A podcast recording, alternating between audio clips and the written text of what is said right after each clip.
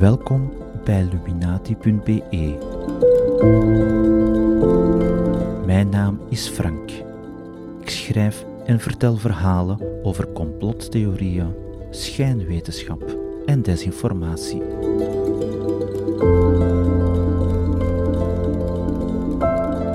Zeven jaar geleden alweer bezocht ik de eerste Europese Platte Aarde-conferentie in Nederland. De organisator van dat evenement had toen voor een tegengeluid gezorgd om het debat te stimuleren. Ene Lord Stephen Christ zou het idee van de holle, concave aarde verdedigen. Hoe die tweedaagse conferentie verlopen is, heb ik elders beschreven. U vindt de link op luminati.be. In aanloop naar die conferentie had ik snel snel de echte bedenker van die aparte holle aarde-theorie opgezocht. De Amerikaan Cyrus Teed.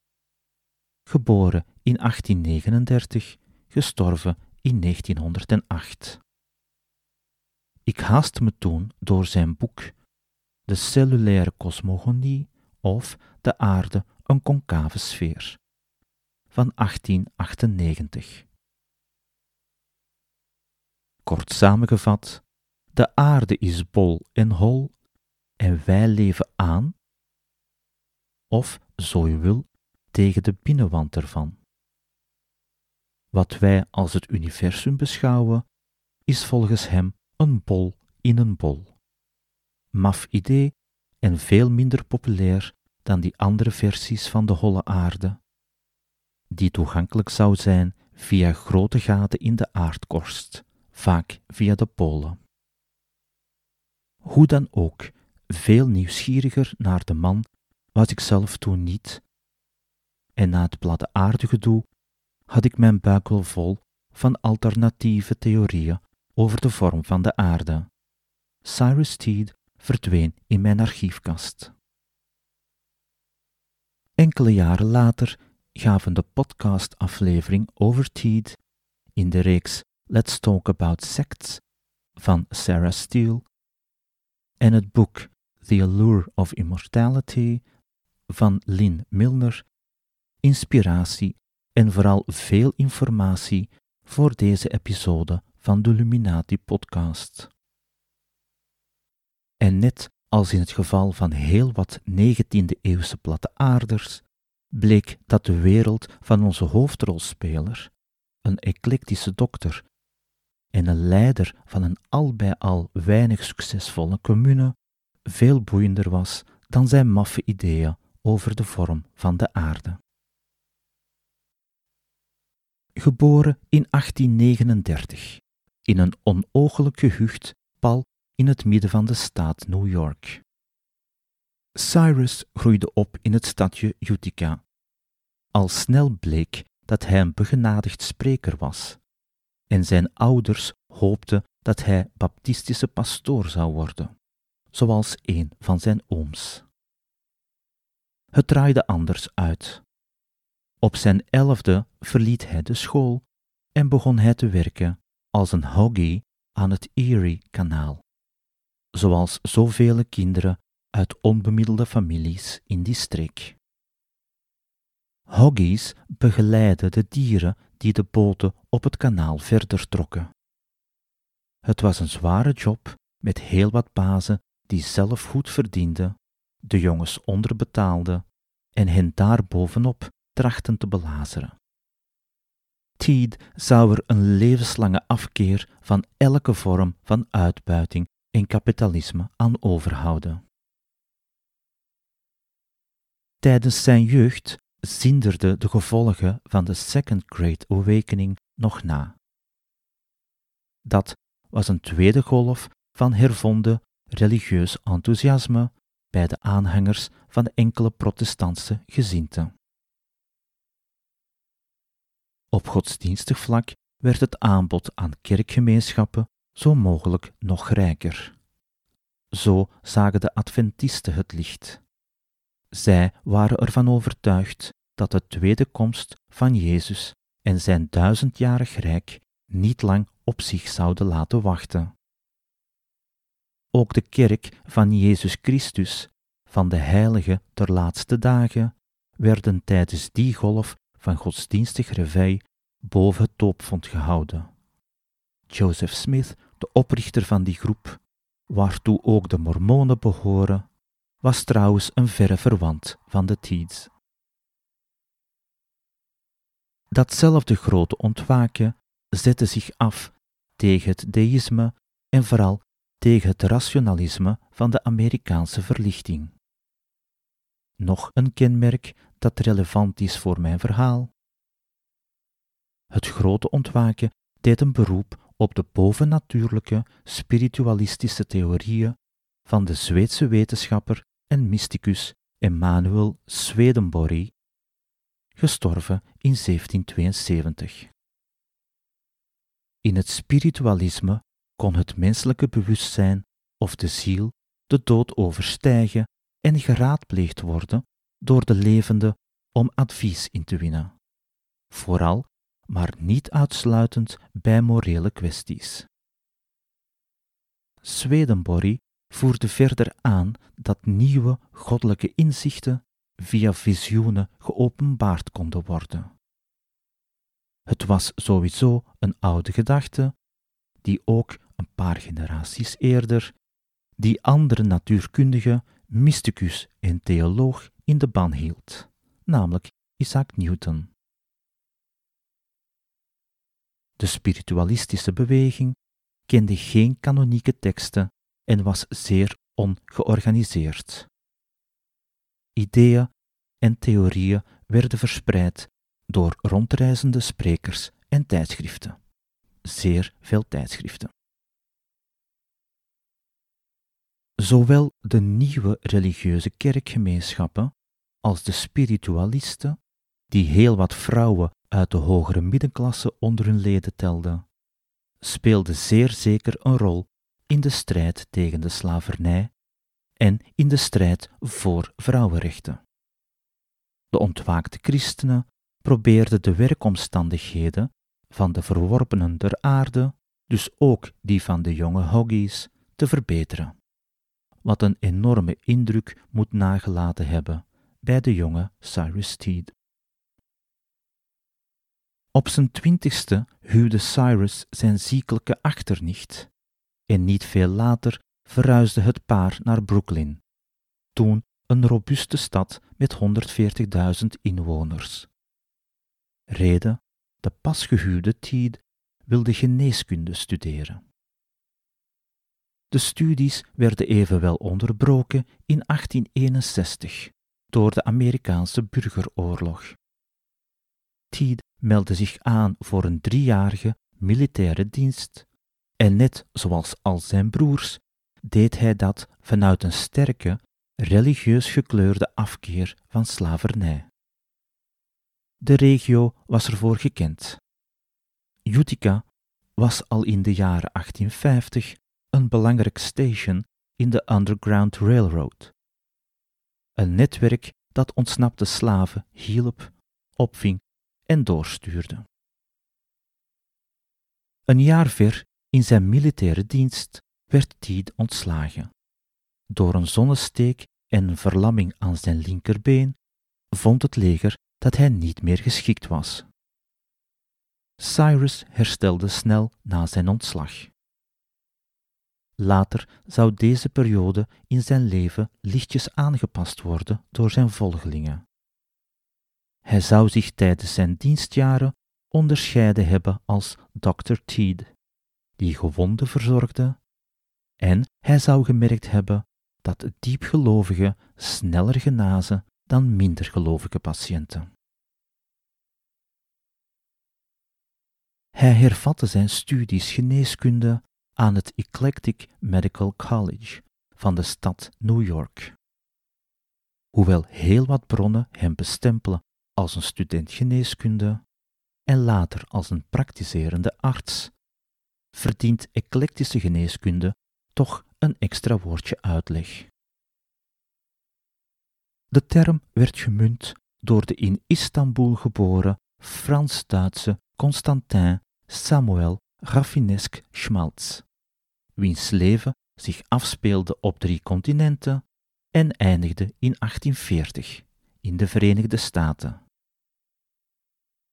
In zijn tijd beschouwde men hem als geniaal, excentriek en zo zot als een achterdeur. Maar Rafinesque liet zich niet in een hokje duwen. Hij was een autodidact op het gebied van onder meer de plant- en dierkunde. In de jaren 1830 schreef hij over evolutie en Darwin zou hem vermelden in The Origin of Species, als een van de historische voorlopers. Rafinesques speciale interesse ging uit naar medicinale planten die gebruikt werden door de inheemse Amerikanen. Naast het promoten en gebruiken van kruidengeneeskunde zetten eclectische dokters zich sterk af tegen wat ook zij allopathie noemden.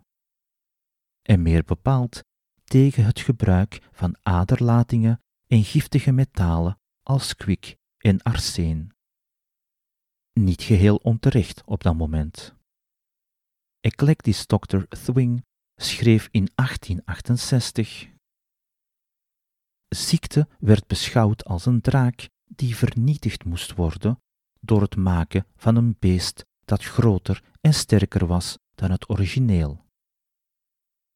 Deze doctrine van genezing door het veroorzaken van andere ziektes werd allopathie genoemd. Citaat.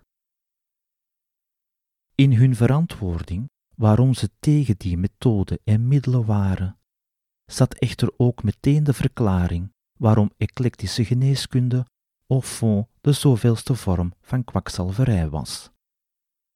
De eclectische dokters waren ervan overtuigd dat de allopathie de zogenaamde vitale krachten onherstelbaar beschadigde. Het gaat hier over de vitale energie, het élan vital, de niet-fysieke innerlijke levenskracht of energie, die kan teruggevonden worden in tal van alternatieve geneeskundige doctrines in Oost en West. Wat de eclectische geneeskunde miste, was het inzicht in de voordelen van toen nieuw geïntroduceerde technieken, zoals bijvoorbeeld aseptische chirurgie, de verbetering van de injectienaald en de fikse vorderingen op het gebied van de anesthesie. Een van de belangrijkste ontdekkingen in de geschiedenis van de geneeskunde ging eveneens volledig aan de eclectische dokters voorbij, namelijk de ontdekking van ziekmakende microben. Terug naar Cyrus Teed. Hij studeerde af en startte een praktijk in Utica en wijde zijn leven, en nu volgt een citaat, op een superlatieve manier aan het beroep dat ik gekozen had omwille van de heilige verplichting aan het grote principe en menslievendheid.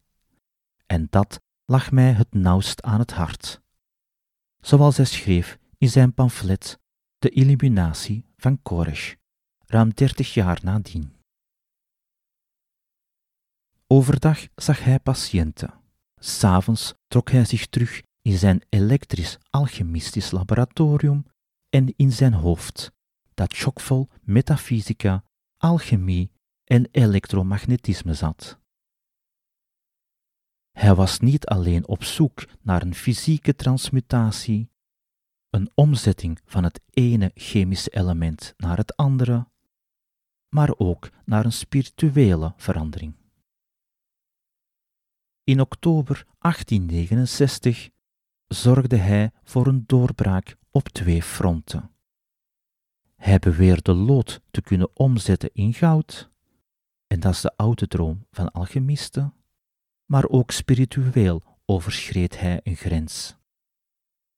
Ik geloofde, zo schreef hij dertig jaar later, dat in de kennis van de transmutatie de sleutel verborgen was die, indien correct bediend, het mysterie van de vitale wet zou ontsluieren. Krachtig in zijn effectiviteit om het lijden door de schade van ziektes te milderen. Einde citaat. Hij kreeg de gewaarwording dat hij gevisiteerd werd door een bovennatuurlijke boodschapper. En hij voelde hoe een zinderende spanning het midden van zijn hersenen bereikte en zich vervolgens verspreidde over zijn lichaam en in auras, tot mijlen ver buiten zijn lichaam. Een citaat. Een vibratie zo mild, zacht en zachtaardig, dat ik mezelf legde op de boezem van deze mild trillende zee van magnetische en spirituele extase. Einde citaat.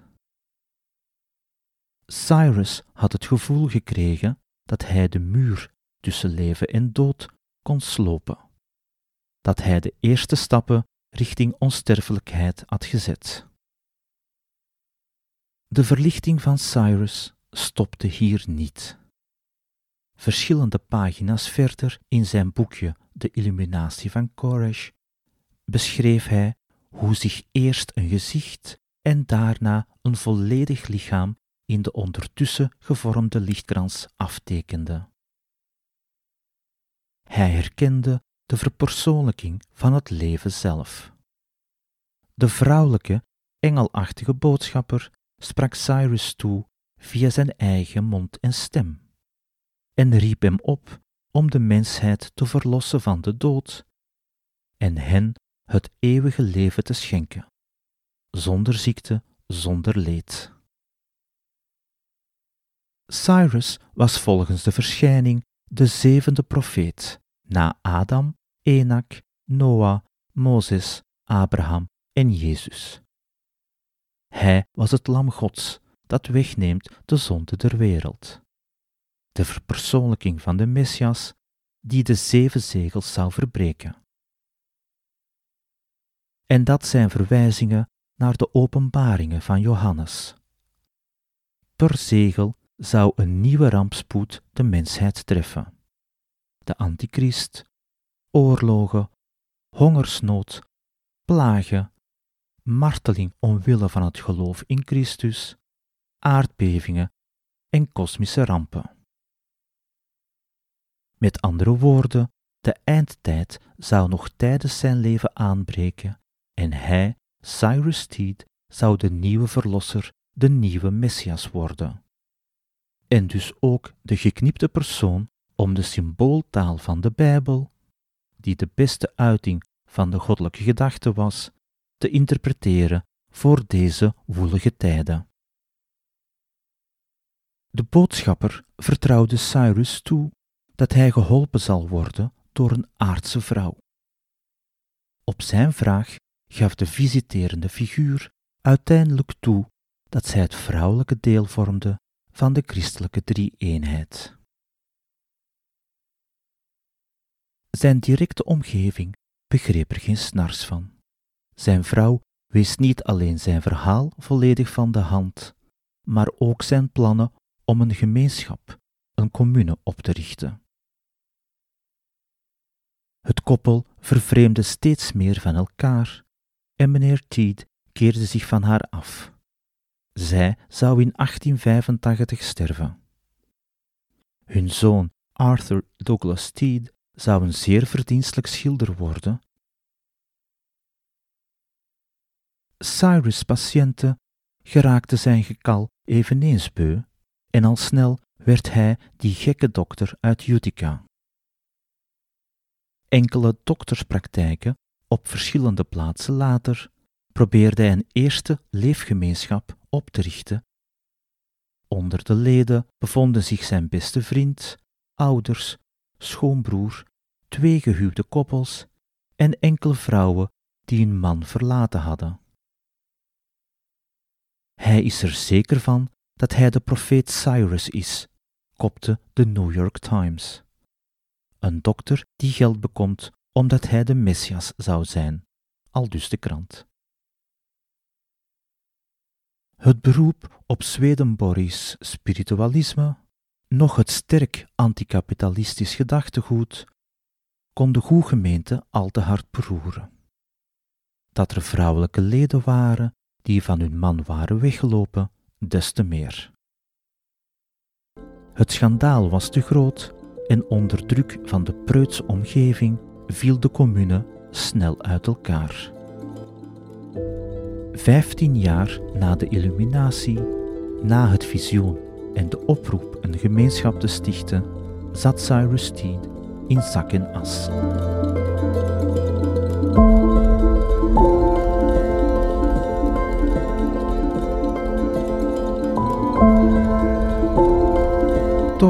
Cyrus Steed indruk gemaakt hebben.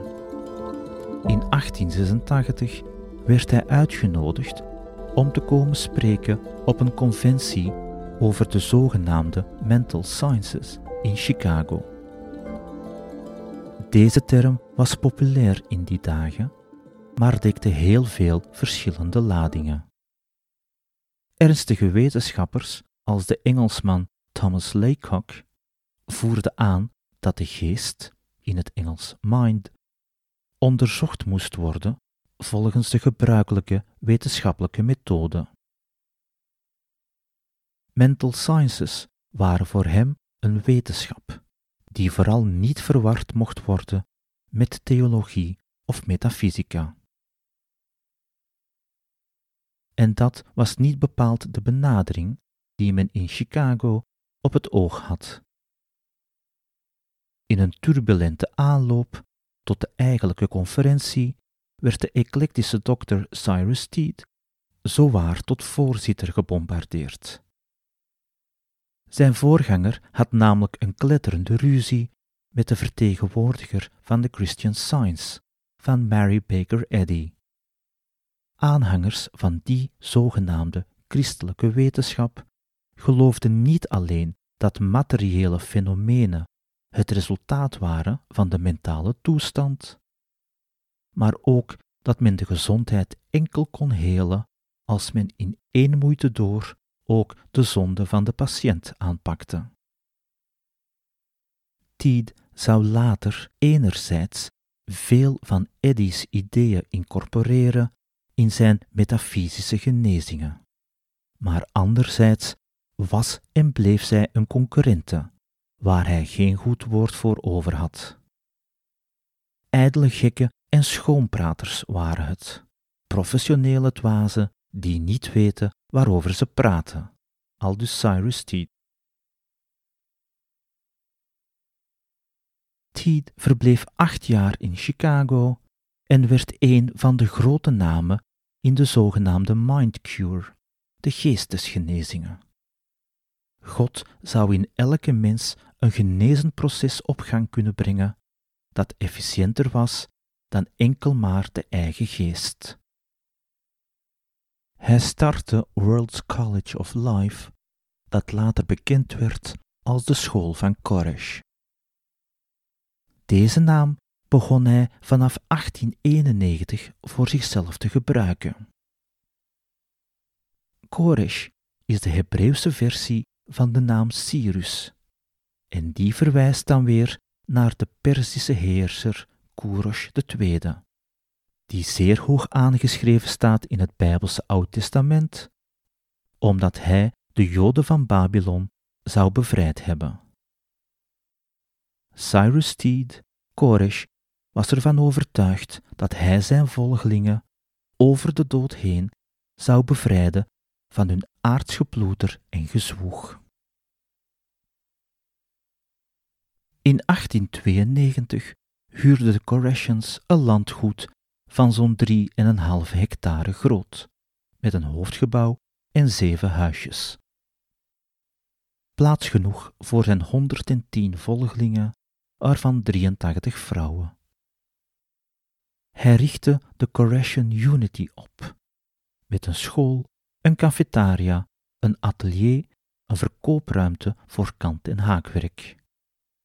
Verder richtte hij een uitgeverij op voor zijn tijdschrift The Guiding Star. Cyrus Steed begon daarop leden te werven voor zijn sociëteit, in de hoop dat ze uiteindelijk de commune zouden vervoegen. Correction Unity zou tot aan het einde beheerd worden door vrouwen. ook in San Francisco en Oakland, beide in Californië, werden Koreshiaanse gemeenschappen opgericht. Een boeiende getuige spreekt zelfs over een honderdtal leden in San Francisco, waarvan vele later naar de tak in Chicago verhuisden en vervolgens naar Florida. De principes van de Korean Unity zouden hem aangebracht zijn door het visiterende vrouwelijke deel van God die hem zijn illuminatie bracht. Aangezien God zowel mannelijk als vrouwelijk is, was gelijkwaardigheid een belangrijk idee. Vrouwen hadden dan ook aanzienlijke posities binnen de leefgemeenschap. Verder maakte reïncarnatie een wezenlijk deel uit van de Koreshiaanse gedachtenwereld. Het succes van de wedergeboorte zou bepaald worden door de graad van soberheid en kuisheid. Lynn Milner, de auteur van The Allure of Immortality, stelt zich wel vragen in hoeverre die kuisheid en onthouding voor Cyrus Teed zelf gold. Er waren enerzijds heel wat echtgenoten die een vrouw verloren aan de Korean Unity, en die waarschijnlijk uit jaloezie verhalen verspreidden dat Koresh een vrouwengek was. Er zijn anderzijds ook heel wat getuigenissen van vrouwelijke leden die hem aantrekkelijk vonden en die wilden dat zij zijn favoriet waren. Eveneens bestaan verhalen van vrouwelijke Koreshianen die hun jaloezie niet konden onderdrukken. Cyrus Steed was hoe dan ook een onverbeterlijke flirter. De Koreshiaanse versie van socialisme is de best mogelijke manier van samenleven. Weg met de macht van het kapitaal en weg met de uitbuiting van de werkkrachten. Maar dat aspect mogen we met een korrel zout nemen. Er waren op dat moment genoeg bewegingen en organisaties die zich daadwerkelijk inzetten voor sociale hervormingen, en die Cyrus Teed en zijn volgelingen hadden kunnen vervoegen. Maar dat zou natuurlijk betekend hebben dat hij zijn positie als chef van de gemeenschap en als Messias had moeten opgeven. En dat lijkt nooit in zijn hoofd te zijn opgekomen. Lynn Milner beschrijft Koresh als waarschijnlijk mentaal gestoord, zeker een narcist. In zijn tijd was Cyrus Steed waarschijnlijk gediagnosticeerd met het godcomplex. Maar dat label is niet meer van deze tijd. Een moderne psychiater die Lin raadpleegde, hield het op narcistische persoonlijkheidsstoornis.